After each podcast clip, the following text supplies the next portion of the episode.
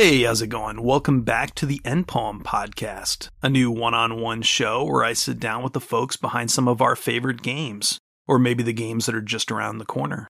I'm Alex James Kane, author of the Boss Fight Books entry on Star Wars the Old Republic. I've written for places like Polygon, who published my oral history of Morrowind in 2019, for Killscreen, Rolling Stone, and Glixel, Variety, StarWars.com, USA Today, PC Gamer, and Fangoria Magazine. I thought this podcast might be a perfect way to catch up with some of the people I've talked to in years past, meet some very cool new ones, and learn more about the art and craft of making video games. My guest today is New York Times bestselling author and video game writer Sam Maggs. She was a pop culture journalist for a while, blogging at places like The Mary Sue, IO9, and Tor.com, but went on to do a lot of big franchise comics and fiction like Captain Marvel, The Wasp, Star Wars Adventures for IDW. Uh, Sam has also worked for BioWare, Insomniac Games, Wizards of the Coast, Critical Role, and Activision on games like Anthem, Ratchet and Clank Rift Apart, and Call of Duty Vanguard. Her recent novel, Star Wars Jedi Battle Scars, explores the period between Respawn's Fallen Order and Jedi Survivor. If you're a fan of Nightsister Merrin and Cal Kestis, it's a must read. Uh, and this was a really fun chat. Here's me and Sam Maggs.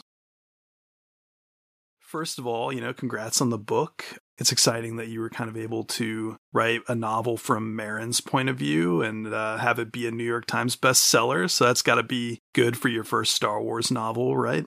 Oh, I mean, huge. And it also feels exciting for a video game novel. Uh, you know, I, I think that it just shows how much people want more content of these characters that they love as much as I do.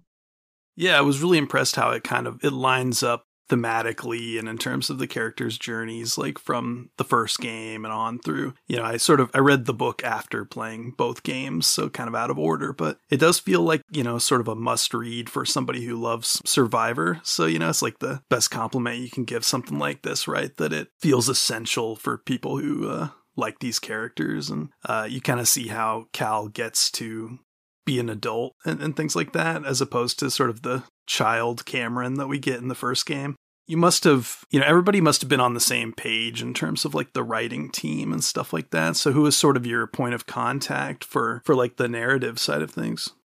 Oh yeah, well, first of all, thank you. I, I appreciate that, and I worked in concert with both the folks at Respawn and the folks at Lucasfilm to make sure that we were all aligned. Um, at the point when I started writing the book, the game story already existed and was completed. So they already knew what they were going to do for Survivor. So with the folks at LFL Games and the narrative team at Respawn, we were able to all sit down together.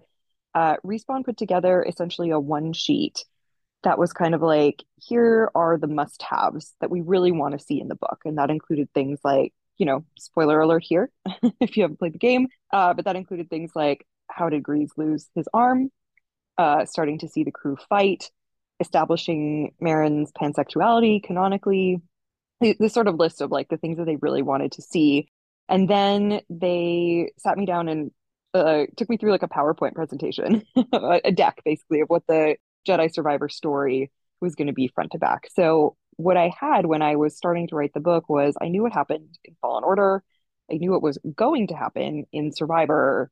And I had a list of a few things that I knew I had to touch on, and I was able to build out from there. So, uh, my point of contact largely was my editor at formerly Del Rey, now Random House Worlds, Tom Hoeler, who is wonderful. And through Tom, we were able to work with, like I say, Story Group and the Respawn narrative team to make sure that everything was lining up the way that it needed to so that everything made sense.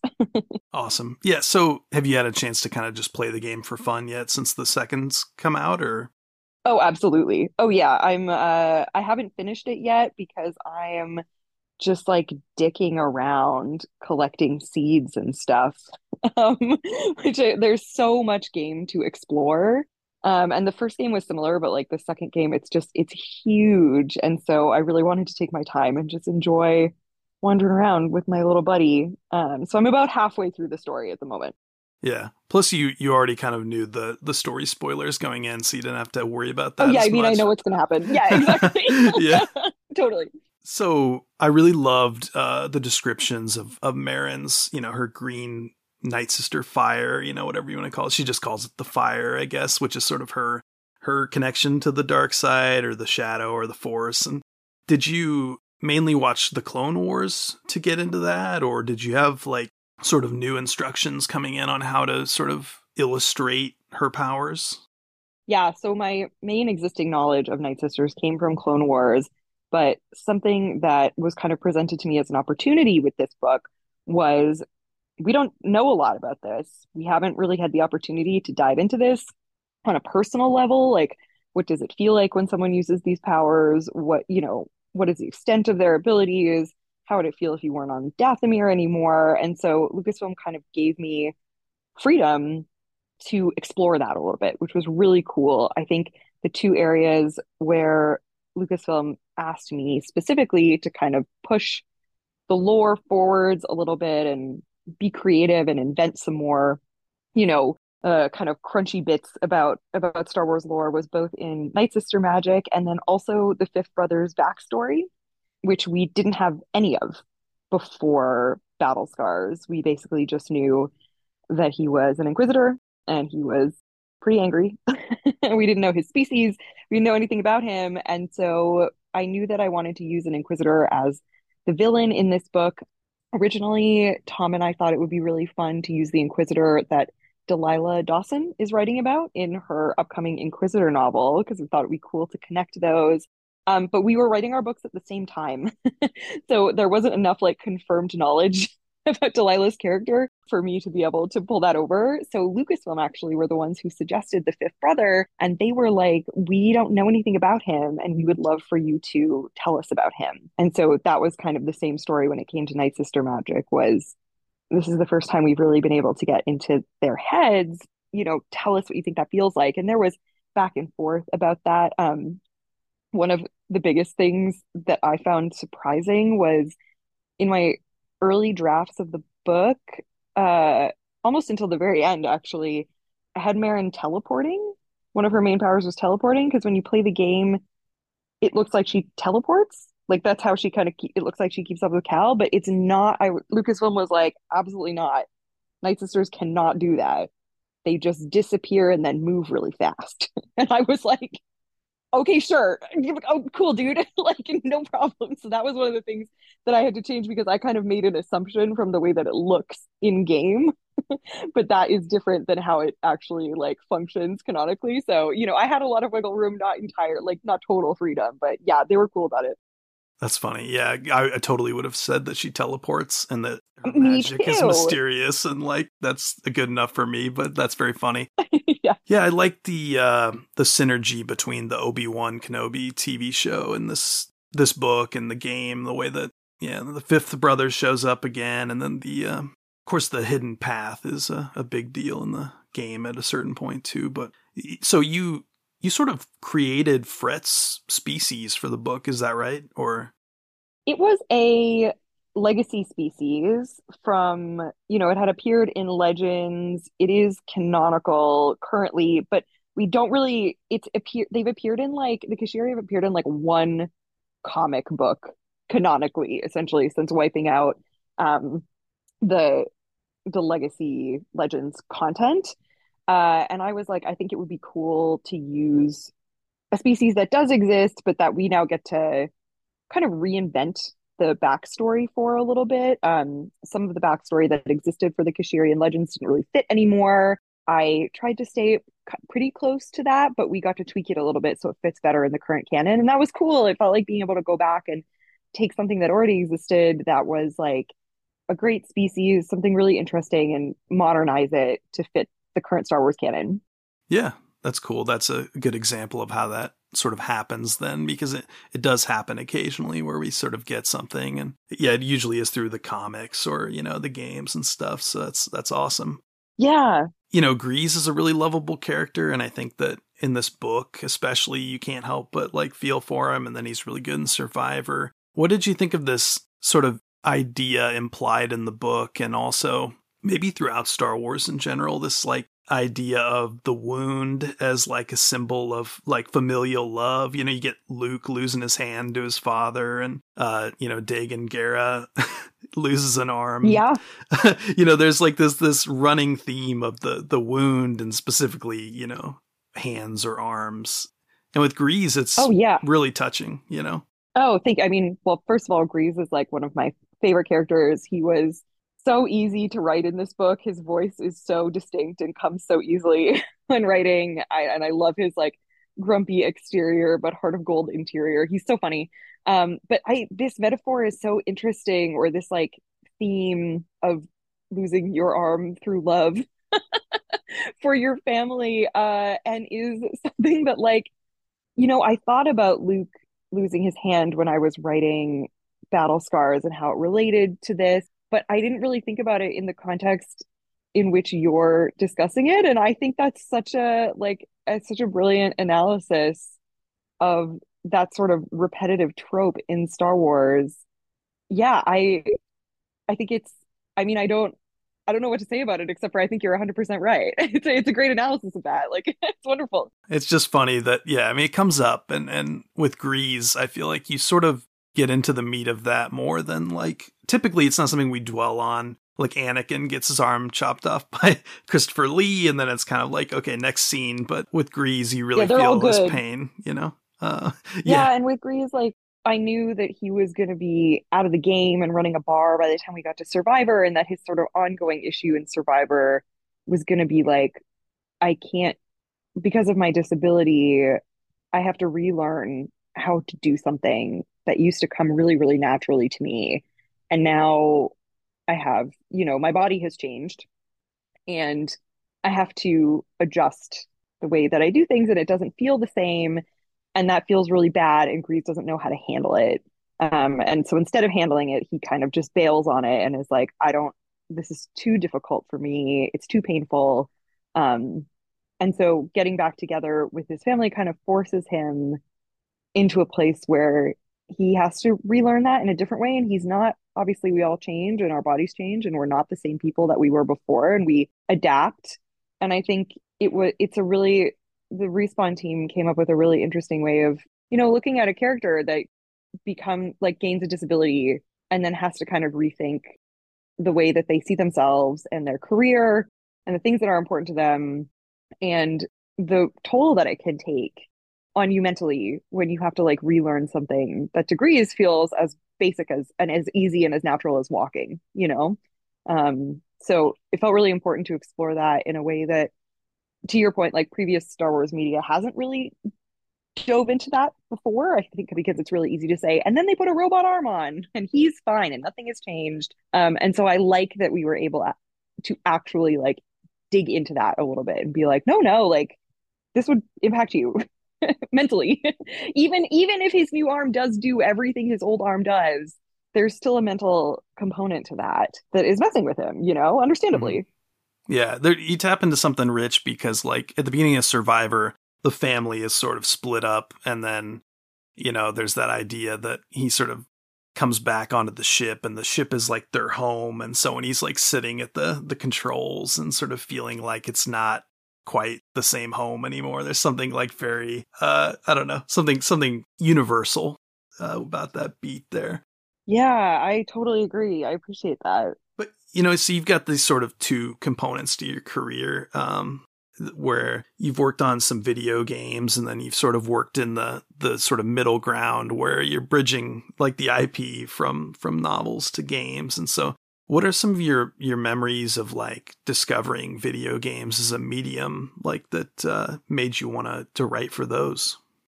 Oh, well, I you know, I grew up playing games. I it had always been a huge part of my life. Um, my parents had my first system was an Intellivision on which I played a lot of Burger Time because I'm ancient. I love Burger um, Time. Oh God, I love Burger Time. Mm, so good, so difficult. So um, yeah. now, where's the Burger Time movie? Um, yeah.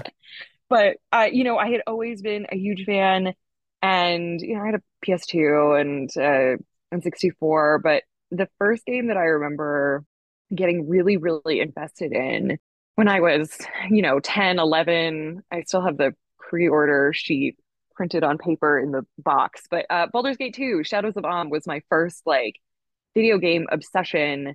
Uh, I think in a lot of ways because it was the first game where I that I played where I could choose the gender of my player character. Like I could play as a girl, and I was like, oh, dang, there's rules. Like I, I get to, I get to be me in this game yeah. instead of like you know, uh, uh, someone else or just playing generic dude or whatever. Like you know, played a lot of Link and Mario and stuff, but like it was really cool. And Baldur's Gate obviously is exceptionally story heavy. I mean, those games are like 90% text on screen.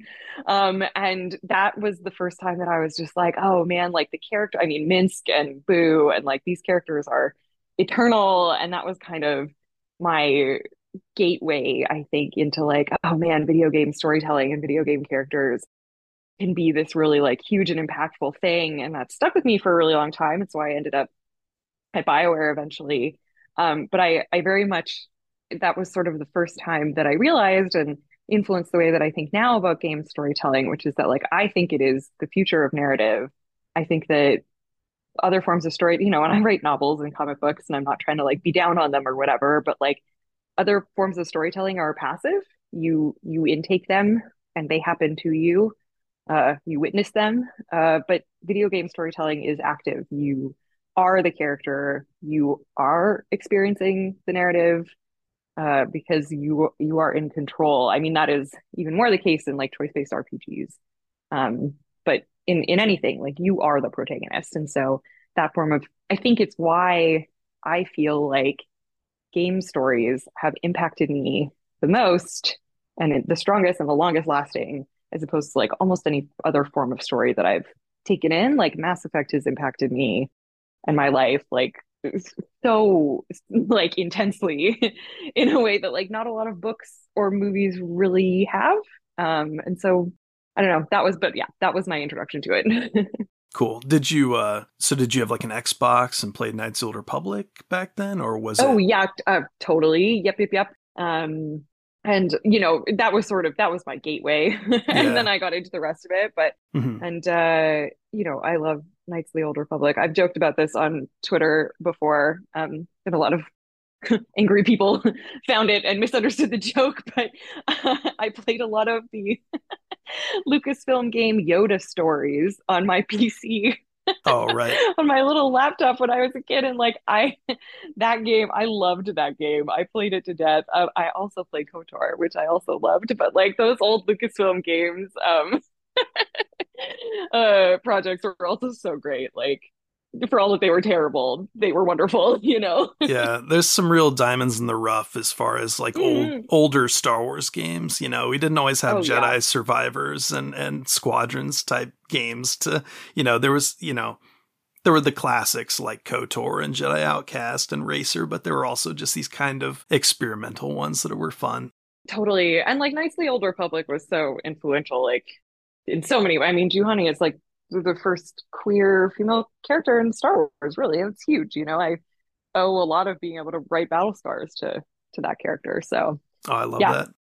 Yeah, when I think about great BioWare companion characters, like Juhani is kind of the original, like amazing original mass uh original BioWare BioWare buddy. Yeah, yeah, totally. Oh my god, a hundred percent. A hundred percent. Yeah no question. So that's cool that you kind of thought about her uh, for for the whole you know Merrin and Frett relationship and stuff like that. That's cool. That yeah, for you sure. Can, you can kind of draw that line a little bit. So as far as like becoming a writer, did you ever do like writers workshops or things like that? So I did my master's degree uh, in like English literature, mm-hmm. and that was my you know that was a real crash course in i went straight from high school to what we call university in canada straight into my master's and i got my master's when i was 22 and from there i sort of didn't know what to do with myself. Like there's no clear path to becoming a video game writer or becoming a writer in general. And so my sort of crash course in writing professionally was writing online. I did a lot of digital journalism uh, when I first started out, I wrote for a website called The Mary Sue for many years, um, as well as like a bunch of different Canadian newspapers. And those were, those were sort of, that was sort of like my training ground. It helped me because I had to write like five articles a day because you have these insane quotas in digital journalism now, which is like a whole other issue. But it got me past my perfectionism I think a lot of writers struggle with like drafting because they're like, oh my gosh, everything that I write has to be perfect. And, you know, I just had to write. I had to write all day, every day, all the time. And like it had to be good enough, you yeah. know? And so that was really helpful. But I never, you know, I haven't, um, I've worked with a bunch of folks, especially at BioWare, who are big proponents of the Clarion sci fi program, like the sci fi writing program and a lot of bioware's um, writing practices come out of the the techniques learned there. Interesting. uh, so that's yeah that's a cool one. Um yeah. but yeah that was that was sort of my like early lesson in figuring out how to write. Very cool. Yeah, I went to the one in Seattle like a decade ago, and it was very friendly to that sort of, you know, working writer that, you know, the the the regular novelist or you know the people writing. Uh, I met like Greg Bear who was doing like the Halo novels at the time, and and oh, so cool. It was it was cool to kind of you know see that that side of publishing, you know, as opposed to just you know the Georgia R. Martins of the world, that kind of thing. You know, it's very you know there's there's a certain kind of writer who who can't afford to put out a book every twelve years, right? so um, yeah, man, like ninety nine percent of us. yeah, so so Clarion is cool for that that kind of thing, like you know that killing the perfectionism, like you're talking about. So what's unique about your process that helps you do that? Are you very much a keyboard writer? Are you pen and paper, or? Oh yeah, I'm a keyboard guy. I mean, it depends on the medium that I'm writing in, uh, because I write, you know, across. I write novels and I write comic books and I write video games. Um, my process differs based on what I'm working on. It also differs based on whether or not I'm writing something original or something that is IP. So something that mm. someone else owns. Uh, I work largely in IP, uh, have up until this point. And so, though there are slight differences, the process is mostly similar, especially early on, which is that there always has to be, I mean, typically I'm either approached to pitch so they're kind of like, hey, we're looking for someone to write the Captain Marvel series. Like, what's your best idea? You know? Or in the case of Star Wars, um, they just approach me directly and are like, we want you to write this book. and I don't have to go through the, the song and dance of the pitch, you know? Um, yeah. But so there's the early, there's that early kind of, there can be this sort of pre early outline, outline, which is the pitch. From there, especially always in IP writing, you have to move on to what basically amounts to like a short pitch, um, a synopsis.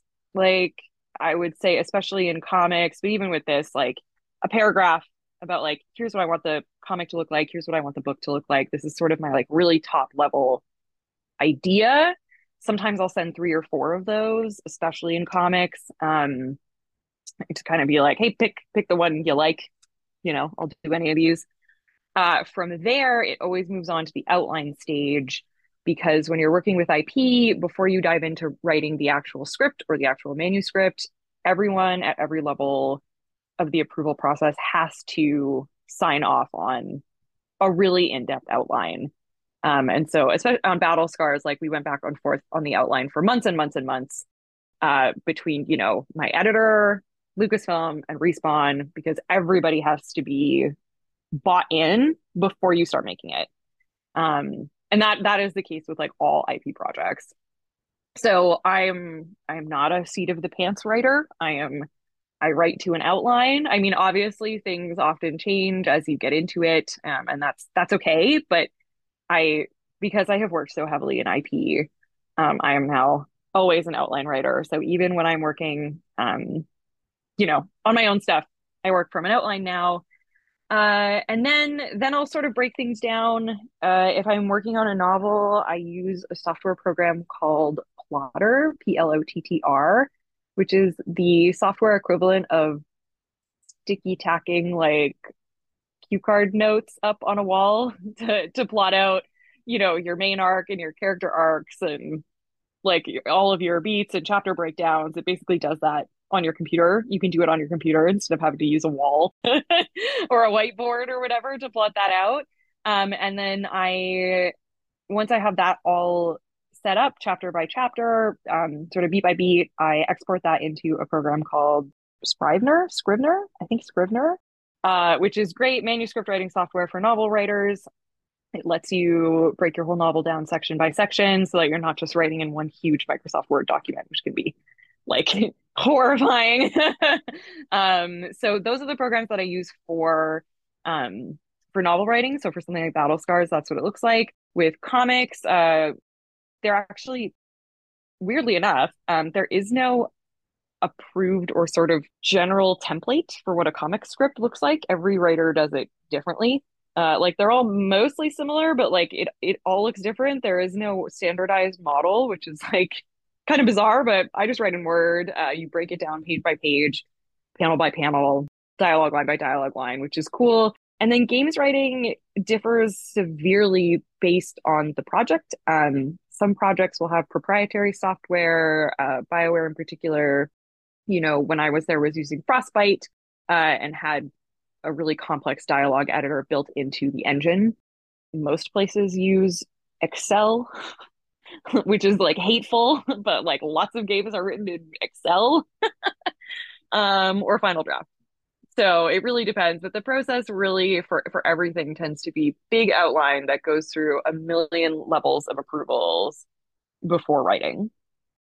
So, what spoke to you about uh, Fallen Order as like a, a Star Wars fan and, and a, somebody who loves games? Like when you played that first game, I think you tweeted that you were a big fan of Merrin, but but what's yes, what like spoke to you? Yeah, I mean, I, I had the same reaction to that game. Was like you know the section where she's introduced is so good, but like what sort of spoke to you about the the story in the game? I mean, my favorite sci-fi trope is ragtag space crew of idiots found family doofuses on a boat. Um, you know, like like I say, Mass Effect, Firefly, like that is my favorite genre of of story. Really, like it is my favorite thing. Um, and so Fallen Order had that vibe more than almost anything else in Star Wars does. Of like bunch of weirdos on a ship, don't know what they're doing, destined to fail you know because they're so small what could they possibly do against huge empire uh, and and they were they all had such big immediate personalities like every character in fallen order i was like i immediately fell in love with and wanted to know more about them and spend more time with them. Um and so those two things combined i was just like oh man i'm in love with this and i want more stories about these people. And especially like you said about Merrin, because she gets introduced so late in a game that we don't get very much of her. So I immediately was like, oh my gosh, I want more of her. And I think that's why Battle Scars, you know, I've seen some reviews kind of be like, oh, a lot of Star Wars novels are set on like a much larger scale, whereas Battle Scars is basically just like one mission over the span of two weeks, like a kind of just like a thing that happens to these guys during the intervening years one of many like little adventures that happens to them and that that felt really important to me. I didn't want it to be a big epic. Like i wanted it to just be like hey and here's a here's a what a couple of weeks in the life of this crew looks like in the you know five years between five-ish years between fallen order and survivor. Because they seem like a lot of other star wars stories really do have this grand scale and i really like the micro scale of of Fallen Order and of Survivor, which is not to say that they don't do important things that impact the galaxy. I mean, I guess it wasn't important enough for them to mention in Obi Wan. not that that bothered me. Yeah. Or like Cal did this. Yeah. Acknowledge him. Credit. well, I wanted him to show up. oh yeah, I would love him to show but, up for an episode of, of anything. Oh God, wish. Yeah. Uh, give him a show. So you worked at Insomniac for a little while, right? Mm-hmm. Do you I was have there like, for a year and a half. Do you have like a favorite memory of? Did you work on both Spider Man and Ratchet and Clank, or? I did. I worked on, I wrote a bunch for the Spider-Man DLC, The City That Never Sleeps. Oh, right. Um, and then I was lead writer on Rift Apart for about a year and a half. Um, I was hired on specifically for Rift Apart uh, because they were including a playable female character for the first time. So they were looking for that voice. But when I joined, they were like, hey, we actually have to put out this Spider Man DLC in the next like X number of weeks. can, mm-hmm. can you please write a bunch of it? And I was like, sure, man. Um, so it was great. I, I like, I loved working at Insomniac. The team there was so wonderful, so kind. I mean, the the most exciting thing there for me, honestly, was like getting to write for Peter Parker. I mean, he's the most famous character uh, like on earth, literally. Um, and it just felt so meaningful and you know, he's my dad's favorite comic book character and it was it felt really special and I felt really lucky and it was really really fun to work on. It also, you know, I got lucky in that they had already been through all the hardships of the base game yeah and making that story and fleshing out like what their peter sounds like and how they you know all the crunchy stuff of like how they get di- i got to just come in when all of that was already established and they were kind of like now write extra content and i was like great sure so i was luck i was very lucky in that regard but it was it was really really fun and everyone on that team was incredibly talented and working with marcus smith on rift apart who Marcus Smith, who was also the creative director of Sunset Overdrive. Hmm. Um, he just has really wonderful vision, and it was really cool working with him and fighting really hard with him to maintain Rivet as a playable character in yeah. that Ratchet game, which was not something that you know folks were largely on board with. It was really hard to convince people that it was a good idea, and I cried a lot of tears over it. you know, like it was it was not an easy time, but I think uh, time proved out that it was it was the right call. Um, and so I'm really yeah, I feel really grateful that I got to be a part of that in the early days. It wound up being yeah one of the best games on the PS5. So well done, fight yeah, fight oh, fight one. You. you know, um, yeah, and I mean she does get kind of fifty percent of the screen time. It feels like right. I hope. Yeah, she does, and I I left about like I say, a year and a half into production on that game, and the rest of the story team took over. Like um, Lauren Mee did a ton of the writing on that game, uh, and she did an amazing job. And yeah, I think that I think it turned out incredible. Yeah, I was a big fan of Anthem, and I was really sad. Oh my god, thank you, you and nobody else. Thank yeah, you so you much, know, my friend. there, you know, there are dozens of us. There are dozens of us. No, but I know, truly, it was it was a real bummer uh, what happened with that. Uh, did you kind of have a certain reaction when you found out that they were just kind of not going to pursue like DLC and just kind of sunset the game? Was that hard for you? I mean, it was not surprising. Look, everything around Anthem was hard for me. I, BioWare was my dream studio. Obviously, like I said, I was a fan of them from the start. Uh, I got hired out there specifically to work on Anthem. Um, and it just like you know, I think the writing team, we really tried our best to infuse those characters with that like Bioware magic, you know, mm-hmm. and that love. But ultimately, you know, that wasn't really the narrative wasn't really the focus of that game. And I think, as a lot of people know, the development was sort of plagued by issues and indecision from leadership. And like a, the, the game had a lot of problems, you know? And so it was definitely, it was my first game. It was a difficult first game uh, to be a part of.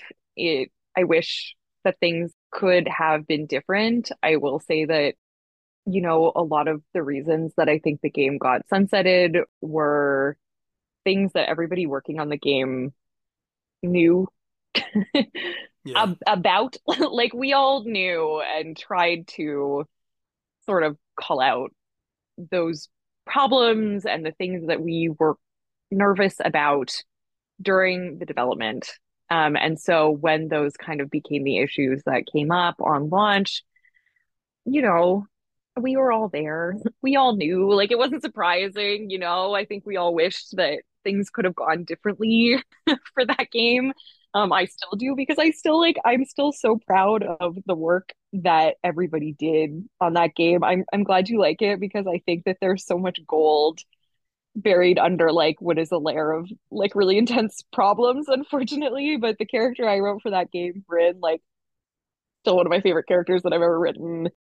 And I learned so much during my time at BioWare and I met so many wonderful people and you know, I got I got taught how to write video games by like Patrick Weekes and like Mary like the best video game writers in my opinion who have like ever existed. Like so I mean how lucky can you be really? Yeah. You know, yeah. that was so even though the game itself didn't turn out to be I think what a lot of us wanted it to be or hoped it would be I, that experience for me was so valuable and um and now I'm an Edmonton Oilers fan forever. So that's kind of a bummer.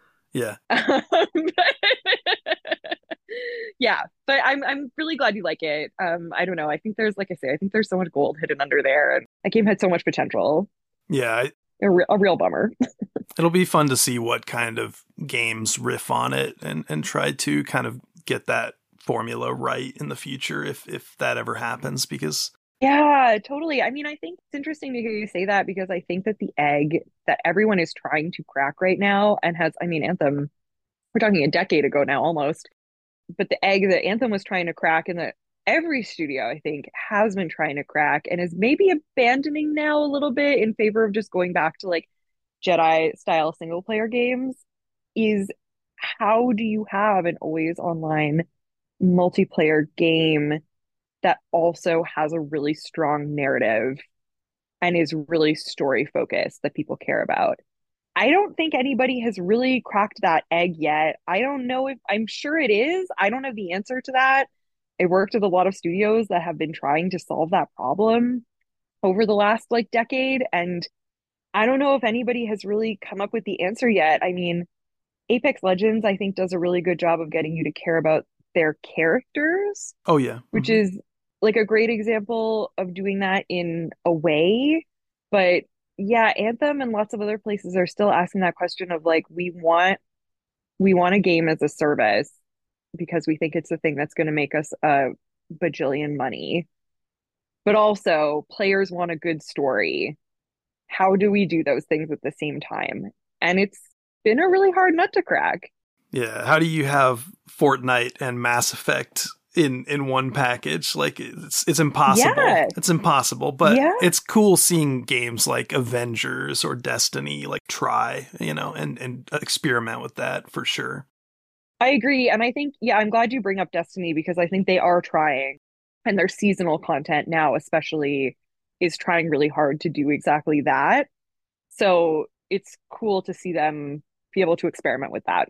Yeah, it's sort of like a bit lower stakes, like the seasonal stuff, but the things that they do with it is cool to see how they implement it. It's such a kind of a rapid cadence, you know, it's kind of nobody else is quite doing it like the way that they are in the game itself, I feel like. Yeah, absolutely. I agree. And they have a great narrative team there that they've built up over the last few years, full of like really strong folks, which yeah. is cool.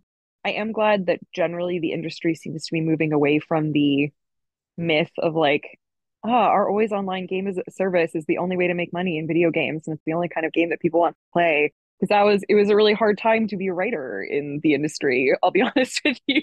Yeah. because they were asking us to solve this kind of impossible, to your point, problem, where you would kind of come on and they would be like, "Well, this is the most this is the thing that all the executives want so like now what do we do with it and it was hard to be able to tell people like nobody really knows.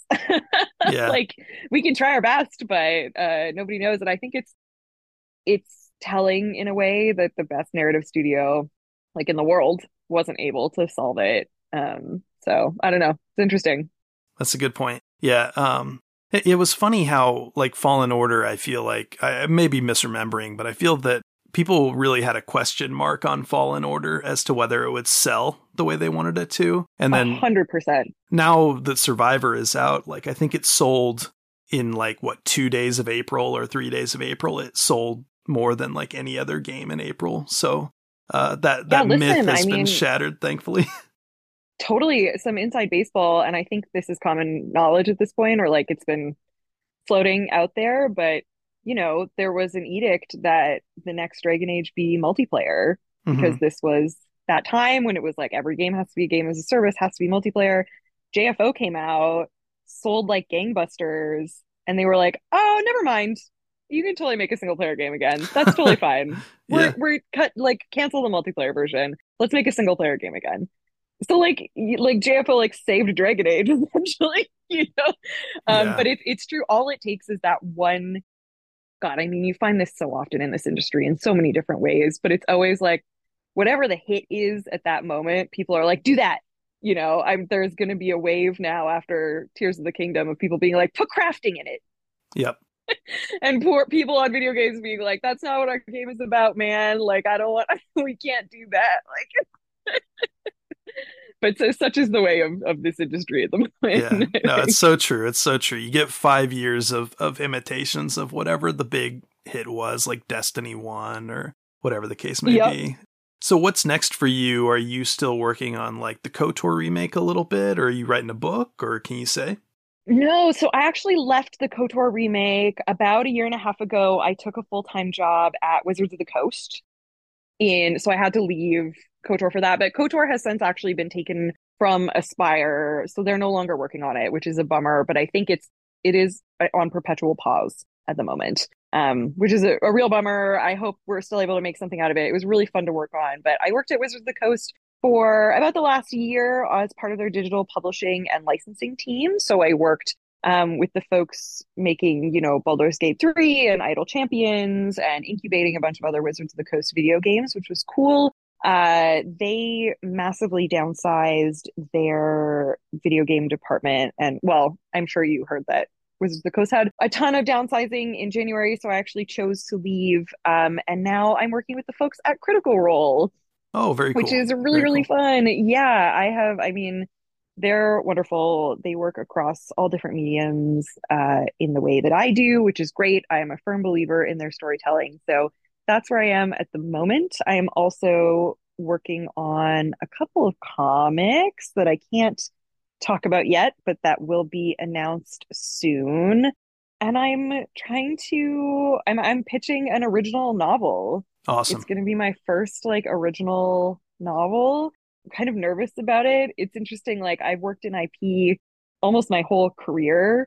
And Yeah. so working on original stuff to me feels really scary. I mean, it feels like the big next step. I have an original graphic novel out already called Tunnel Tales with Kendra Wells, which was wonderful to work on. And it's a project I'm so proud of. But like with IP, you have that safe sandbox.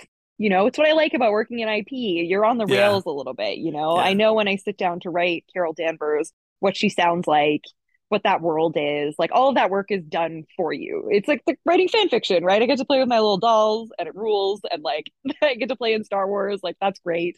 Uh, but writing original stuff is like staring at the the blank page, right? And so that's scary for Mhm. me and it feels like the thing that I really need to and want to conquer next. Um so yeah, that's that's sort of where I'm at, but it's been it's been a blast working with the folks at CR and you know, I will pop up in games again.